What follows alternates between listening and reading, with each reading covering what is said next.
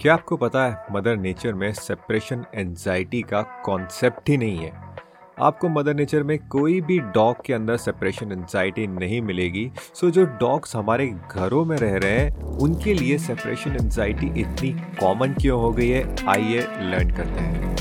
Welcome to oh my dog podcast यहाँ पे हम लर्न करेंगे डॉग सिकोलॉजी के बारे में through real life examples and मैं आपके साथ शेयर करूँगा बिहेवियरल इश्यूज़ के practical solution hi this is Sunny Luthra your host and let's begin so so, यार अगर आप मदर नेचर में डॉग्स को ऑब्ज़र्व करोगे तो आपको वहाँ पर एक भी केस ऐसा नहीं मिलेगा कि जिसमें सेपरेशन एनजाइटी है।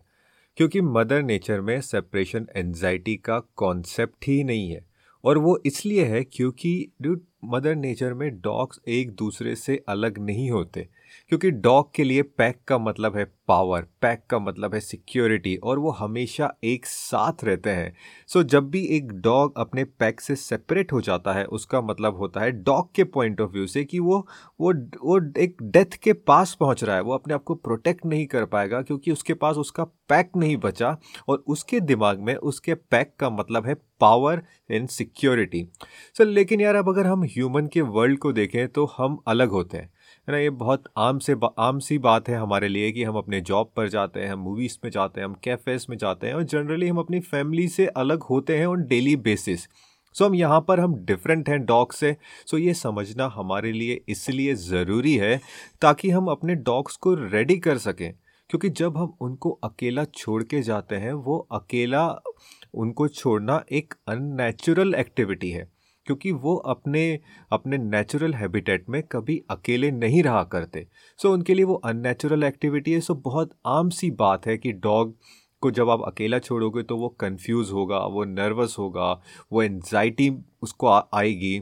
सो so, जब भी आप डॉग को अकेला छोड़ते हो तो डॉग को लगता है कि यार वो अपने पैक से सेपरेट हो गया है। वो कहीं पर ट्रैप हो गया है, वो हाउल करना स्टार्ट करता है, वो बार्क करना स्टार्ट करता है लाइक वो आपको बुला रहा है, वो मदद मांग रहा है, वो सोफ़े को डिग करना स्टार्ट करता है। उसको लगता है कि सोफ़ा एक तरीके की मिट्टी है जहाँ से वो खोद के टनल बना कर आपके पास पहुँच सकता है। वो डोर को स्क्रैच करना स्टार्ट करता है। उसको लगता है कि यार काश ये डोर डोर खुल सकता है अगर मैं उसको स्क्रैच करूँगा और मैं आप तक पहुँच सकता हूँ। फिर आप जब घर वापस आते हो तो आपको अपना घर डिस्ट्रॉय हुआ हुआ दिखता है नेबर्स कंप्लेन करते हैं, जिससे आप बहुत फ्रस्ट्रेट हो जाते हो, और हो सकता है कि आप अपने डॉग के ऊपर गुस्सा भी करो। सो ये हमें अंडरस्टैंड करना इसलिए ज़रूरी है, क्योंकि यहाँ पर डॉग की गलती नहीं है। यहाँ पर हमारी गलती है। हमने अपने डॉग को प्रिपेयर नहीं किया कि जब हम उसको अकेला छोड़ के जाएँगे वो एक ओके थिंग है। It's it's okay to be alone हम वापस आएँगे पैक वापस आएगा। सो so, इस चीज़ की डॉग को अंडरस्टैंडिंग नहीं है और अगर इस चीज़ की डॉग को अंडरस्टैंडिंग नहीं होगी तो जब भी आप उसको अकेला छोड़ोगे उसको सेपरेशन एनजाइटी आएगी उसको नर्वसनेस आएगी उसको इनसिक्योरिटी आएगी। सो मैं आपके साथ तीन बिहेवियर्स शेयर करने वाला हूँ और ये आपका बिहेवियर है ये ह्यूमन का बिहेवियर है। जिस तरीके से हम डॉग के साथ बिहेव करते हैं वो कैसे डॉग के अंदर सेपरेशन एनजाइटी को मोर डेवलप करता है मोर एस्केलेट करता है और डॉग को ऐसी अंडरस्टैंडिंग नहीं आ पाती कि वो अकेला रह सकता है। सो so, पहला बिहेवियर है कि जब भी आप डॉग के साथ मिलते हो अपने पपी के साथ मिलते हो आप उसके साथ एक्साइटमेंट के साथ मिलते हो। ओके? okay? और आप वो एक्साइटमेंट के साथ क्यों मिलते हो? क्योंकि आपको लगता है कि एक्साइटमेंट हैप्पीनेस है। But in animal world in dog world excitement एक अनस्टेबल एनर्जी है। और अगर आप इमोशंस को भी देखोगे तो एक्साइटमेंट और हैप्पीनेस दो डिफरेंट इमोशंस हैं।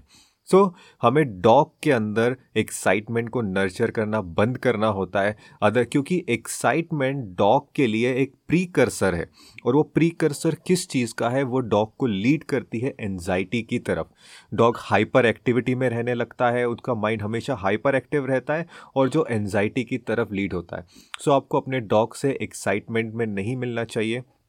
अपने पपी से आपको एक्साइटमेंट में नहीं मिलना चाहिए, हमेशा उससे कामनेस में मिलना चाहिए और जब भी आपका डॉग एक्साइटेड हो, आपका पपी एक्साइटेड हो, आपको उसको प्यार नहीं करना चाहिए, आपको no touch no talk no eye contact follow करना चाहिए और जब आपका डॉग शांत हो, तब आप उसको प्यार करो ओके तो ये पहला बिहेवियर था और पहला बिहेवियर था stop nurturing excitement okay the second behaviour जब भी आप यार एक पपी को देखते हो एंड उसको घबराहट में देखते हो, वो हाउल कर रहा होता है या फिर वाइन कर रहा होता है, आप उसको उठा लेते हो मोस्ट पीपल है ना? मोस्ट लोग उसको उठा लेते हैं, उसको प्यार से बात करने लग जाते हैं और आप ये इसलिए करते हो क्योंकि लाइक like, आप उसको कंफर्ट देना चाहते हो राइट है ना? ये, और लेकिन बट दिस ये जो तरीका है, ये ह्यूमन के साथ वर्क कर सकता है।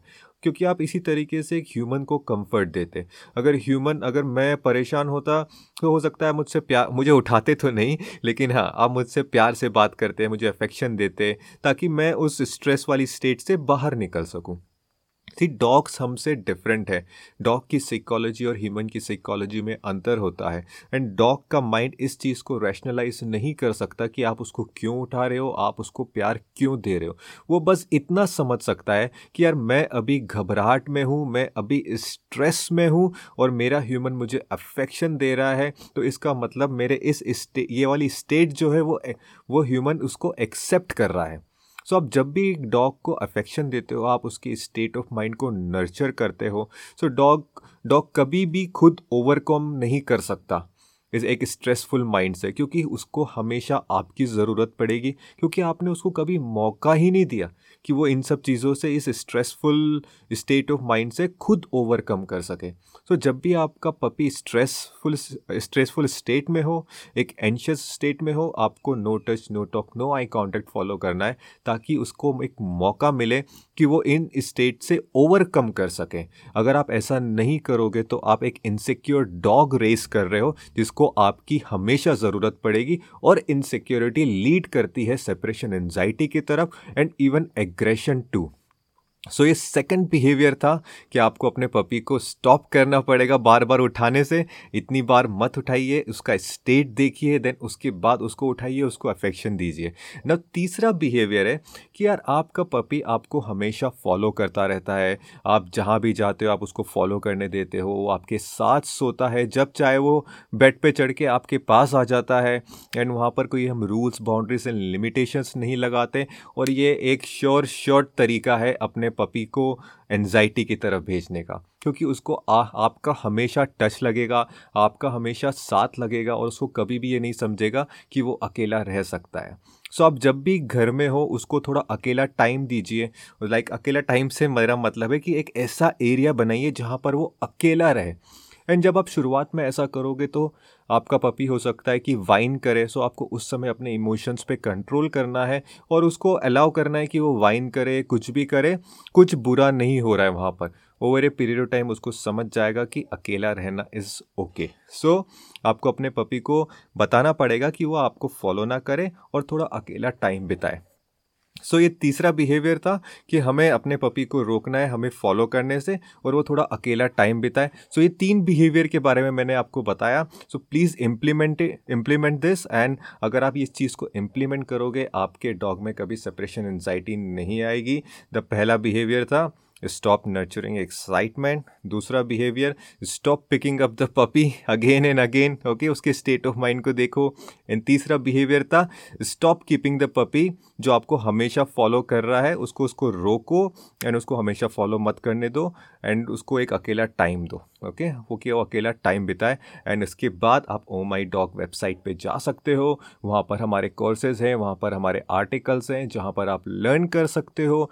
डॉग साइकोलॉजी के बारे में डॉग पेरेंटिंग के बारे में, डॉग को क्या क्या इश्यूज़ आता है, एंड कैसे उस समय हमें बिहेव करना होता है। मैं आपसे वापस मिलूँगा नेक्स्ट एपिसोड में। Thank you very much.